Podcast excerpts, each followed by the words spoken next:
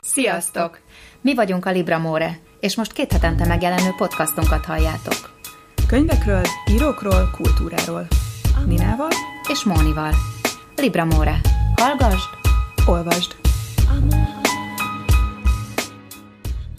Sziasztok! Sziasztok! A 101-ről, mert most a 101. adásunk van nekem, az a nagyon-nagyon régi dupla depres mód koncertalbum jut eszembe, de ez most egy más jellegű, kevésbé euforikus adás lesz, ugyanis szép terhelt téma, szülők és testvérek, nagyon kevés embernek adatott meg az ismerősi körömben, hogy ez egy boldog sztori legyen, általában maximum normális, de a regényekben nem ezek kerülnek be, hanem a kicsit fájdalmasabbak. Szerintem, amiket te hoztál, azokra is igaz ez. Igen, érdekes, mert egyébként vannak olyanok is köztük, akik látszólag normálisak, de azért igazából mégsem annyira, vagy egy, egy olyan trauma az eléggé ki tudja billenteni ezt az egyensúlyt, amiben vannak, meg olyan önismeretre készteti őket, amire egy-egy ilyen esemény nem biztos, hogy kényszerítette volna. Úgyhogy akkor csapjunk is bele ebbe a, ebbe a mai adásba. Ez egyébként olyan szempontból lehetne simán dupla adás, hogy van még háromszor ennyi könyvről is tudnánk beszélni. Én most kifejezetten aktuális olvasmányokat válogattam, de pedig klasszikus, egy klasszikus könyvet, Móni, meg egy számomra teljesen ismeretlen, amire nagyon kíváncsi lettem. És arra gondoltunk, hogy, hogy haladjunk időrendben ezekkel a család történetekkel. Úgyhogy a tiéd az egy egészen régi és nagymúltú régi család, hogyha jól emlékszem az egyetemi tanulmányaimból, akiről szó van. Uh-huh.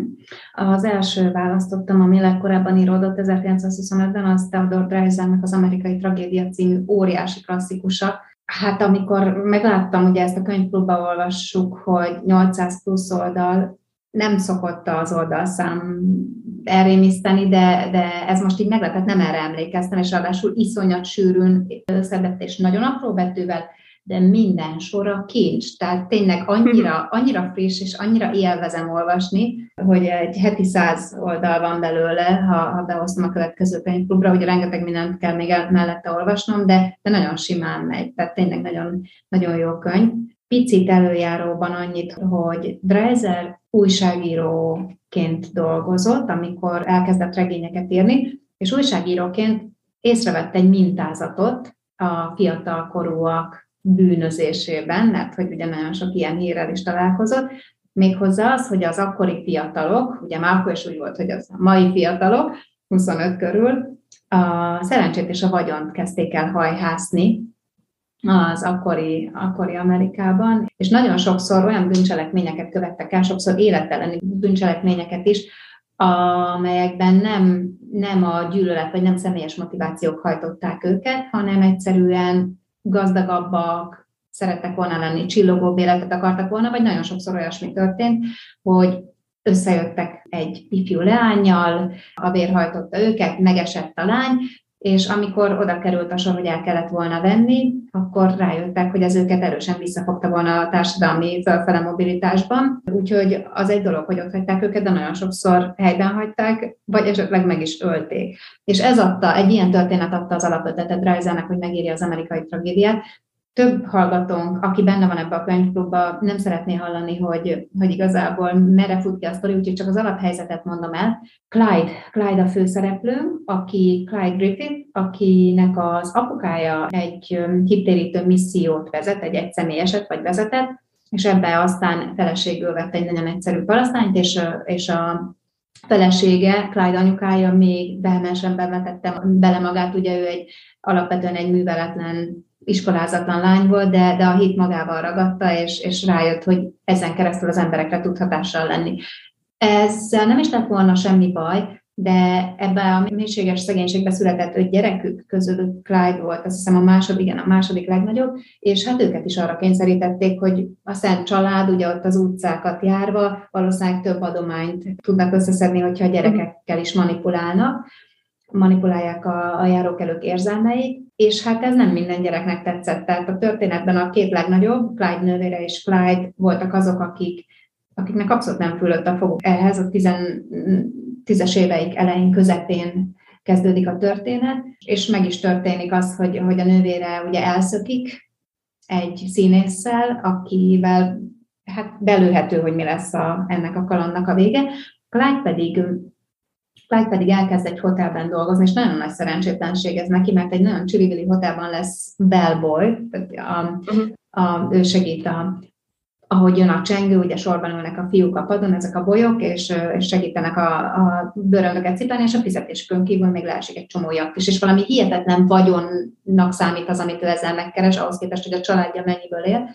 És mivel amúgy is gyenge jellem Clyde, és amúgy is nem kapott otthonról semmilyen információt a világra, mert szegény szüleinek se volt. Tehát szegény szülei azok benne voltak ebben a vallásos, vagy benne vannak ebben a vallásos vakbuzgóságban, és se a társadalomról, se a pénzről nem tudtak neki olyan útravalót adni, ami, ami segített volna neki eligazodni az életbe, úgyhogy Úgyhogy az történt, hogy ami, ami egyen, egyenes út vezetett oda, hogy megszédül a, a gazdagságtól, megszédül a csillogástól, úgy kezd el öltözni, olyan lányokat kezd el hajtani, és hát most tartok a könyv felénél, és elég, már most elég nehéz helyzetbe került, és abban igazad van, hogy van egy nagy presztízsű család, ugyanis édesapja testvére három várossal arrébb nagyon-nagyon sikeres, nagyiparos vállalkozó. Tényleg a legnagyobb, legnagyobb presztízsű család abban a kisvárosban, Lükurgozban, és valahogy oda kerül Clyde, és a Szamárlétra aljáról elkezdi feldolgozni magát a nagybátyja cégénél,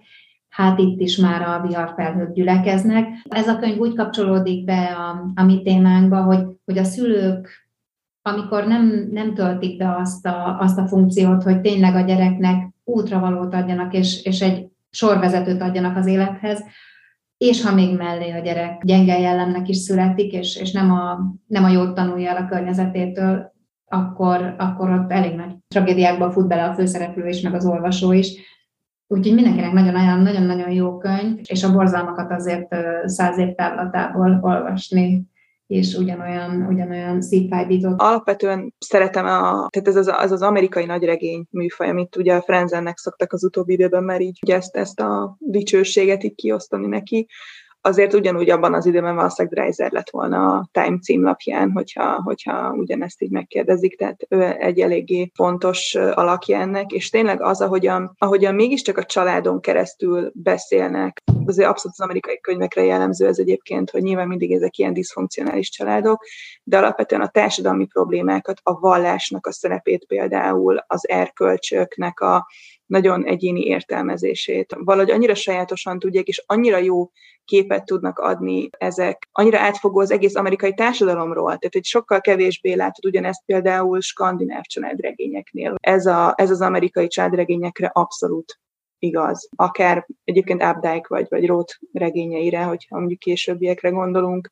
Tehát, hogy mindig is eléggé meghatározó eszköz volt a családregény arra, hogy ábrázoljanak nagyon-nagyon mélyreható társadalmi problémákat is. Ebben egyébként pont, hogy, és akkor lehet, hogy viszont ugranék a, egy picit ahhoz képest, amit megbeszéltünk, mert ugye Frenzen ugye viszi tovább ezt a hagyományt, neki a keresztutak az a, az, az új, nagyon-nagyon friss, nagyon néhány hete megjelent könyve, ami egyébként egy, egy azt hiszem, hogy tetralógiának, nem is trilógiának az első része, hogy a nyitó darabja. Azért kapcsolom most ezt a könyvet be de most, mert egy lelkész a főszereplő az apa, Russ Hildebrand, aki hát azért eléggé érdekesen értelmezi a, tehát nem túl sikeres a munkájában, enyhén szólva, és eléggé érdekesen értelmezi az erkölcsöt és a saját motivációit a, a munkájában, meg a hivatásában, és hogy mit szeretne elérni. Ugye rögtön az első oldalakon gyakorlatilag azzal szembesülünk, hogy ő a, a nyájának az egyik fiatal 30-as özvegyére vetette ki a hálóját. Nagyon szeretne összejönni ezzel, a, ezzel az özvegyel francis akivel egyébként közösen, tehát ő jelentkezik egy olyan önkéntes csoportba gyakorlatilag, ahol, ahol feketék, ez ugye 70-es években játszódik a, a keresztutak, és uh, ugye mély szegénységben, vagy hát szegénységben élő fekete családokat segítenek. Ugye nyilván a belekezetnek a fehér tagjai. Tehát ez már egyébként egy olyan pont, ami borzasztóan érdekesen hozza be pont a feketék és a fehérek közti, ugye ezt a, ugye a fehér megmentője a feketéknek, és hogy mindent, mi, mihez van akár ilyen segítőként is joga például a fehér közösségnek, feketék közösségével, vagy a közösségével szemben. Ugye ez csak egy aspektus, de ami nagyon érdekes, hogy neki négy, nem öt, hanem négy gyereke van, és a, a négy gyereknek a saját problémáit, meg szempontjait is megismerjük a regényben, és a feleségének is, aki, akinek szintén egy ilyen nagyon-nagyon nehéz gyerekkora, meg, meg fiatal kora volt, és hát iszonyat traumatikus, amiket így nyilván próbál különböző módokon feldolgozni. Nem állok el zságmoskát azzal, hogy nagyon-nagyon jó ez a, a regény és Frenzennek. Ami ebben iszonyatosan jól működik, az a, a különböző szereplőknek a gondolataiba való belelátása Frenzennek. Pék Zoltánnak a fordítása zseniális, ugye ő vette át Bart Istvántól Frenzen regényének a fordítását, és na- nagyon jó tényleg az, ahogyan ahogyan a, a tizenéves gyerekeknek ugye a, az iskola királynője az egyik lánya, a, a, a lánya, ugye egy lánya van Lásznak és Marionnak Becky, az ő helyzetét, akkor Klemnek, a legidősebb fiúknak, aki egyébként tökre nem hívő, ugye egyik gyereknek sem egy alap értelmezett dolog a vallás, meg, meg Isten, és, és ez is nagyon érdekes egyébként, ahogyan például ez egyáltalán nem egy olyan szintű elvárás mondjuk az apjuk részéről, vagy egy olyan dolog, amivel, amire bármilyen módon hatni tudna.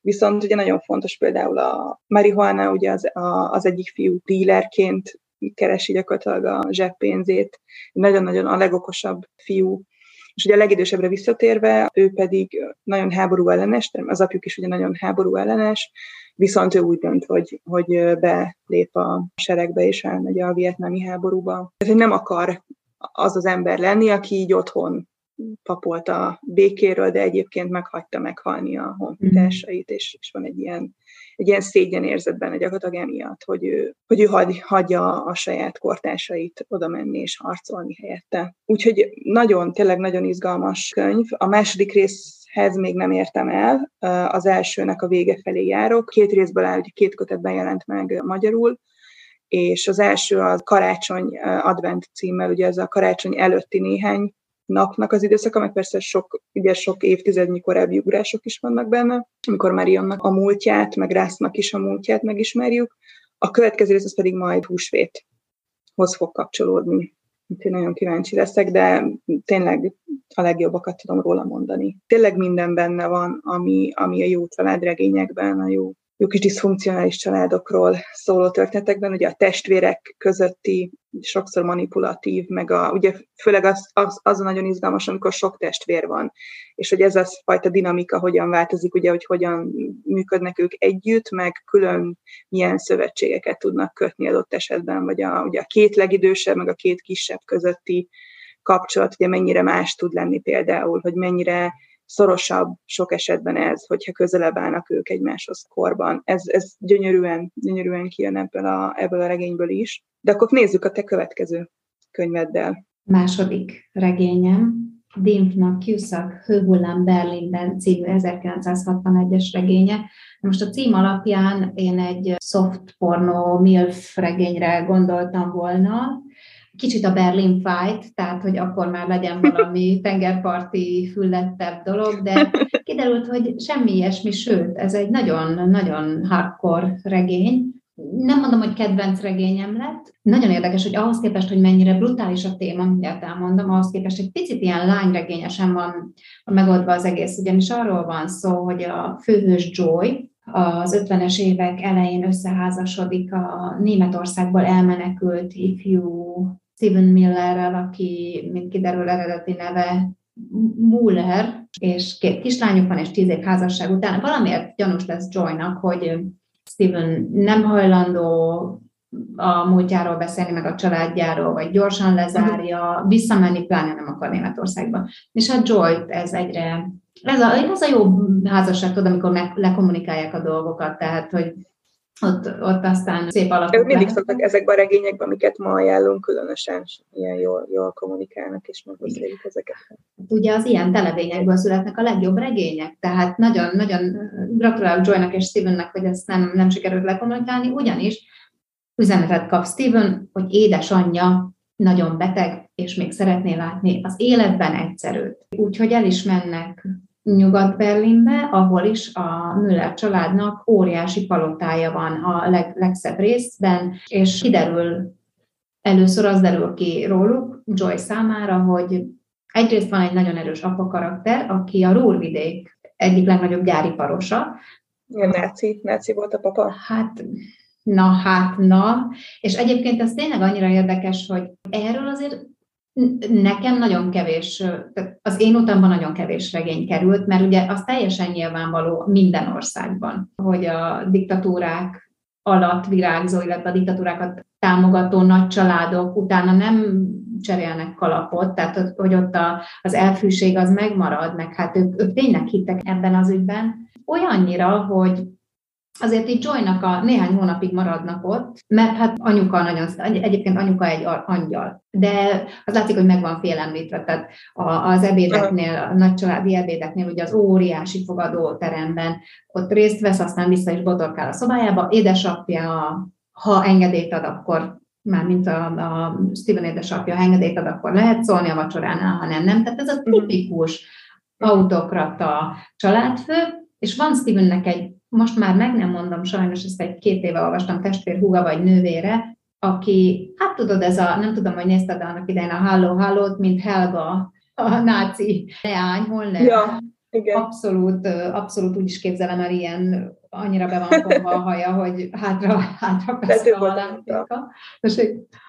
Lehet, ő volt a minta. Ja, lehet, hogy ő volt a minta.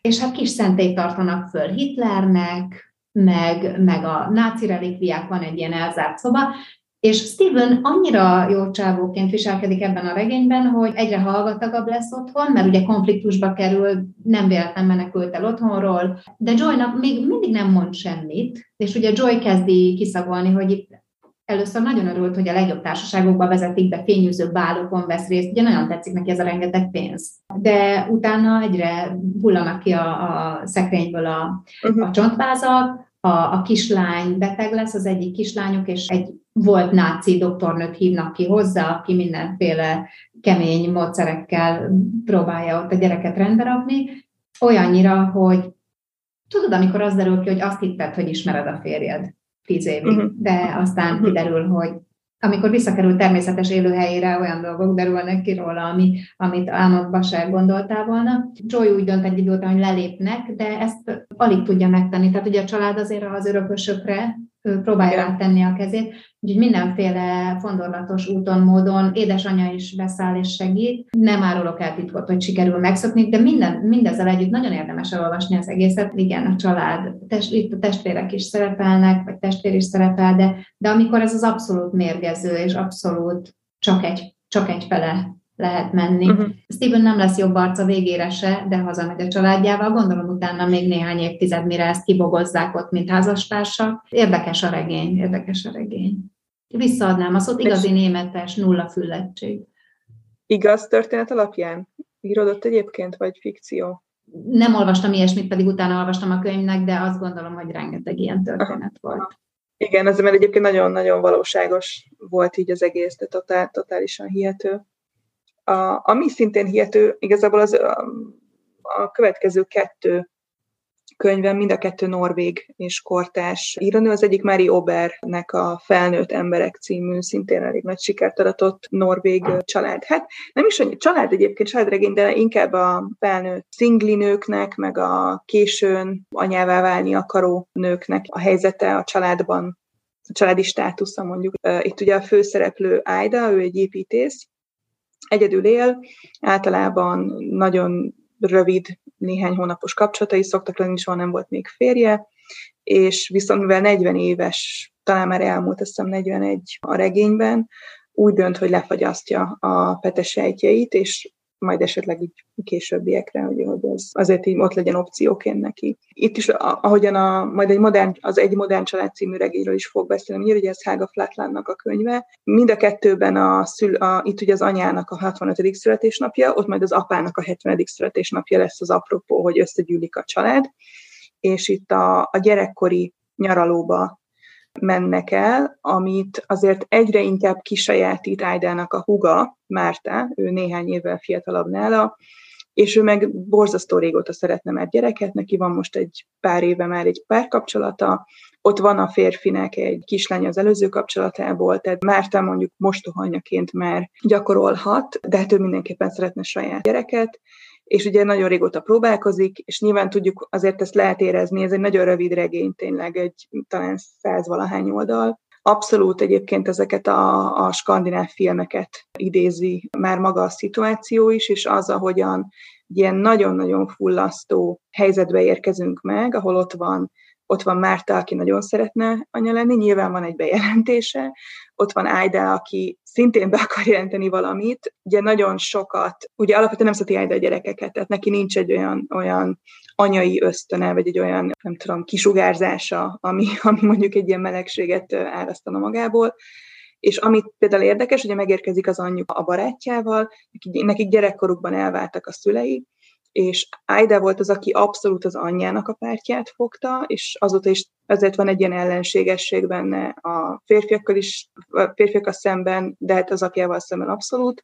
És Márta volt az, aki például utána még látogatta az apját, amikor éjszakra költözött, tehát azért tartotta vele a kapcsolatot és azért egészen másképp áll valószínűleg emiatt is ő a párkapcsolatokhoz és nagyon sok, nagyon-nagyon sok szinten, ahhoz képest, hogy százvalány oldalról beszélünk, nagyon sok szinten tudja boncolgatni Obert a két testvér rivalizációját, akár az anyjuknak a, a szerelmért, az elfogadásért, az anyjuknak a lavírozását is egyébként a között, hogy akkor hogyan ne bántsa meg egyik gyerekét sem, mert egyébként nyilván nincs ideális szereplő, tehát valamilyen módon mindenki idegesítő ebben a könyvben, de tényleg nincs olyan, aki, akivel úgy teljes mértékben együtt éreznénk, vagy azt mondanánk, hogy igen, az a helyes, ahogyan ő viselkedett egy adott szituációban, és tényleg az, ahogyan itt ilyen, tehát az, hogy ki, kinek van nagyobb joga a nyaralóhoz, mi alapján dől el, hogy neked mondjuk egyedülállóként van-e akkora jogod, mint mondjuk egy családként, tehát ilyen, ilyen szintű dolgok is bejönnek, ami viszont baromi sok embernek szerintem ismerős lehet így a saját családjából, vagy a családi szituációiból. És ez egyébként ez, ami ebben nagyon jó, hogy nincs egyébként egy kerek lezárása, tehát nem fogod azt érezni, hogy oké, okay, eljutottunk valahová, és akkor ez az egész regény ezt, ezt a lezárást megadta, viszont olyan dolgokat hoz felszíre, például az is, hogy te hogyan állsz ezekhez a kérdésekhez. A másik, ami, ami valahol egy ilyen tükörregény, vagy egy ilyen egy párja ennek a regénynek, az pedig Hega Flatland könyve, az egy modern család. Ennek nagyon-nagyon örülök ennek a könyvnek, ezt a prekiadó adta ki, a felett embereket Papvera Ágnes, a egy modern családot pedig Megyesi Ágota fordította. Itt, ahogy mondtam, itt 70 éves apukának a születésnapja miatt utaznak Olaszországba, ott indul a regény. Ugye nem annyira lesz ünnepi a dolog, mert hogy a vállás, a vállásukat jelentik be a szülők, vagyis hát nem szerették volna egyébként bejelenteni, de hát úgy alakul, hogy kénytelnek mindenképpen elárulni ezt. És amitől nagyon különleges a regénynek a szerkezete, hogy alapvetően három narrátora van, a három gyerek, Liv, Ellen és Hakon, két lány és egy fiú. Ők mind, a, a két lány 38-42 közötti, tehát ez a 40-es nagyjából. A Livnek van családja, két nagy gyereke van, és az Ellen az, aki pedig összejött egy-két éve a barátja, vagy kommunikációs szakember, és ő pedig, ő, pedig, ő pedig gyereket szeretne, és próbálkoznak a barátjával. És a harmadik narrátor, aki csak az utolsó fejezetben lesz ő a narrátor, az pedig az öccsük, aki majdnem tíz éve fiatalabb náluk, hát ugye a 30-as évei legelején lehet, aki ugye a tipikus a, a család legkisebb gyereke, az egyszem fiú, akinek még ráadásul voltak ilyen talán ilyen szívműtétei voltak gyerekkorában, ha jól emlékszem, tehát akire mindig is nagyon vigyázni kellett, és félteni kellett mindentől, meg óvni, és az, hogy egyébként ez a fajta deleva, ugye, amit az elején is mondtam, hogy a három testvér közötti dinamika, plusz még ez a helyzet, ez a vállás, ez hogyan billenti ki az addigi egyensúlyt, meg az addigi mondjuk ilyen státuszkvót. Ez nagyon érdekes. Tehát, alapvetően nem a szülőknek a nézőpontját kapod meg ebben a, a regénybe, hanem azt, ahogyan, amelyen felháborodással fogadják a gyerekeik ezt a döntésüket, és amilyen kaotikus helyzetet okoz ez a saját kapcsolataik és a saját személyiségük szintjén. Iszonyatosan izgalmas például az, ahogyan Livnek majdnem tönkre megy a saját házassága, emiatt például. Mert annyira kibillen önmagából, és mhm. annyira, annyira átmegy egy ilyen egészen más lelkiállapotba, aki egyébként egy elég erősen társfüggő és kapcsolatfüggő, és gyakorlatilag a családon kívül neki nem létezik más, és tehát ilyen eléggé ilyen kontroll. Tehát nincs is olyan szempontból, nem, nem tudja nagyon elképzelni magát nem anyaként, meg nem gyerekként, meg nem testvérként. Tehát ez neki egy alap, alap személyiségjegy. Ugye nagyon érdekes az, ahogyan, ahogyan Ellen nek a próbálkozásaira, vagy pont, és most fel is olvasnék gyorsan egy idézetet, mert ez pont erről szól, hogy a barátjára hogyan, a barátjával való kapcsolatára hogyan hat a szüleinek a vállása. És ugye ezt mondja, hogy Simennek, ez az Ellennek a barátja, szintén kommunikációs szakember, Simennek rögeszméje a család fogalma, a keretek és a rendezett kapcsolatok. Minden legyen a lehető legnormálisabb, áttekinthető és rendezett. Utálja a zavarost, ahogy ő mondja, és nem vagyok egészen biztos benne, mit ért zavaros alatt, de meg vagyok róla győződve, hogy egy 70 éves párvállása vastagon beletartozik ebbe a kategóriába. Tényleg nagyon jó az a könyv, ugye ez se hihetetlenül hosszú, 250 oldal, de annyi, tehát ugyanúgy, ahogy ez a 140 old, 100 valány oldalas felnőtt emberek, ez a könyv is nagyon sok ponton hozza fel azokat a szituációkat, amiket szerintem mindannyian megéltünk már, vagy hallottunk, vagy ismerősök kap, révén kapcsolódtunk ezekhez. És tényleg érdekes, amikor egy, egy a szülőknek a vállását a felnőtt gyerekeknek a, mm. az egymáshoz való viszonyán, nyilván a szüleikhez való viszonyán keresztül látod. Úgyhogy abszolút csak ajánlom tudom azt a két regényt.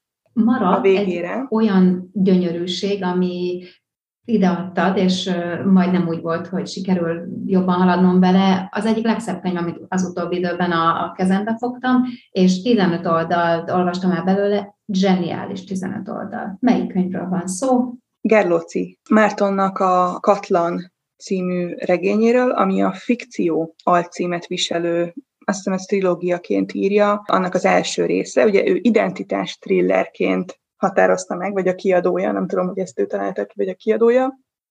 Ugye nagyon-nagyon izgalmas családregény. Gerlóci volt az, aki ugye a Mikes Anna Altató című könyvével, ami az anyai nagyszüleiről, meg illetve a dédszüleiről szóló családregény, ugye azzal nagyon nagy elismerést szerzett, és ez egy nagyon népszerű könyv volt, ugye pár évvel ezelőtt jelent meg. Ez a könyve, a Katlan, ez pedig az apai ágról, illetve hát az, apá, az apjának a az identitásáról tulajdonképpen, és ugye ezen keresztül nyilván Gerlócinak a saját identitásáról, az ehhez való viszonyáról szól. A Katlan cím apropója az, hogy ugye karácsony előtt néhány nappal, azt hiszem, hogy igen, akkor kezdődik a regény. Gerlóci mindig évek óta, egyébként aki Facebookon követi, azonnal is tudhatja ezt, hogy ő, ő soha nem tölti Magyarországon a karácsonyt, teljesen rosszul van a karácsonytól és a családi, családi dolgoktól, tehát ő mindenképpen el akar innen menekülni, ha megteheti. De mindig tájföldre szokott utazni, viszont közben a, ugye összejön egy lánya, Zsófival, a barátnőivel, aki miatt nem teheti meg, hogy ennyire messzire, messzire utazik, ezért most Szicíliában tölti a, a decembert és a januárt. Ugye az elején még egyedül van, és később csatlakozik hozzá Zsófi, aki egyébként amúgy Cakó Zsófia, Gerlócinak a párja, szintén író. Ami az apropója ugye ennek az új könyvének, azon kezd el gyakorlatilag dolgozni, illetve hát feldolgozni tulajdonképpen, az az, az apja, az apai ágnak, tehát a Gerlóci családnak, illetve ezen belül is ugye a saját apjának és nagyapjának az, a bizonytalan származása, ugyanis megtudja, tehát eleve nagyon sok szinten bizonytalan ez az apakép Gerlóci számára, mert ő 12 éves korában tudta meg, hogy az, az, az a férfi, akit ő az apjának hitt, és aki hat éves korában meghalt, egyébként, akit Vácinak hívtak, az nem az apja, az nem a vér szerinti apja. A testvéreinek, két testvérének, két idősebb, pontosabban három idősebb testvérének igen, de neki, illetve pontosabban nem ennyire bonyolult ráadásul, mert két idősebb és egy fiatalabb testvérének Váci az apja,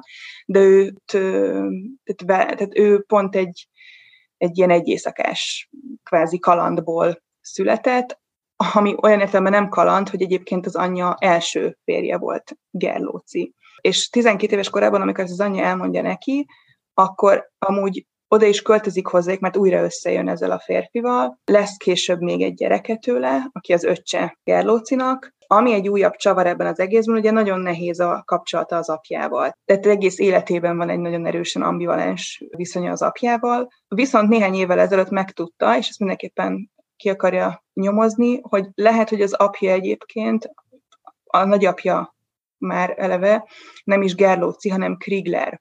De hát nyilván abban az időben még nem voltak DNS tesztek, tehát nem lehetett ezt így ténylegesen bizonyítani, viszont most már vannak. Tehát Gerlóci szeretne ennek utána járni, és megtudni azt, hogy így egyszer is mindenkorra, hogy egyébként ő a Gerlóci családhoz tartozik, vagy a Krigler családhoz, akikkel ugye abszolút semmilyen kapcsolata nem volt soha egész életében. Tényleg van egy ilyen voyeur jellege ennek a regénynek, főleg, tehát hogyha valamennyire ismered is mondjuk a családtagjait, az, ahogyan őket ábrázolja, tehát azért én örülök, hogy nem vagyok a családtagja, tehát nem, nem, nem járnánk jól, mert tényleg minden teljesen kendőzetlenül, meg el tudom képzelni, hogy mondjuk lennének helyreigazítási. Tehát valószínűleg így érezhettek egyébként Nausgárnak is a családtagjai, mikor elkezdte írni a, a regényét, tehát annyira azért nem lehet nagyon komfortos érzés tényleg ennyire benne lenni ebben a könyvben így mellékszereplőként, meg, meg főleg az anyja egyébként az, aki, akivel nem igazán bánik kesztyűskézzel Gerlóci.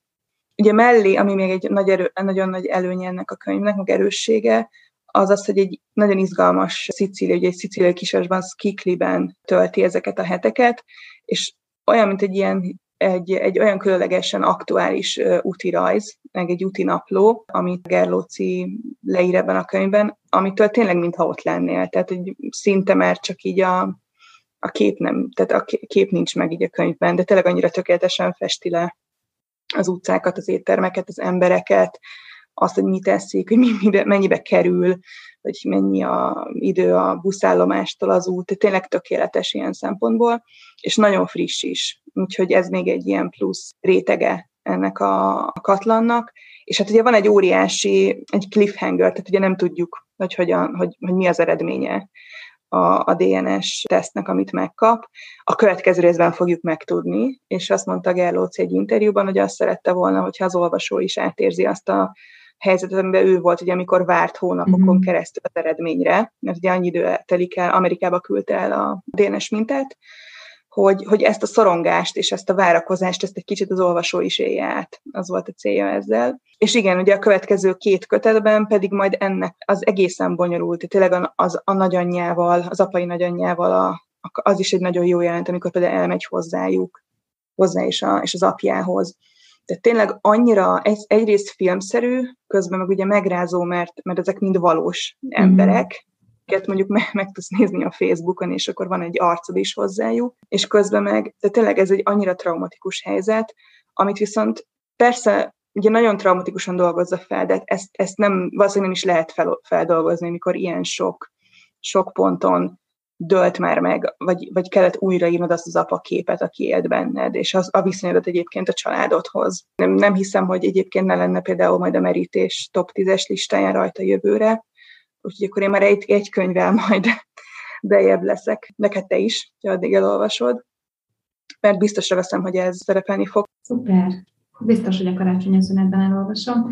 Nagyon jó kis csokor volt megint. Elolvasok egymásait. Ebben is biztos vagyok, és reméljük, hogy minél több hallgatónk elolvas, minél többet ebből az ötből. Úgyhogy köszönjük szépen, hogy meghallgattatok bennünket, és találkozunk hamarosan. Sziasztok! Sziasztok!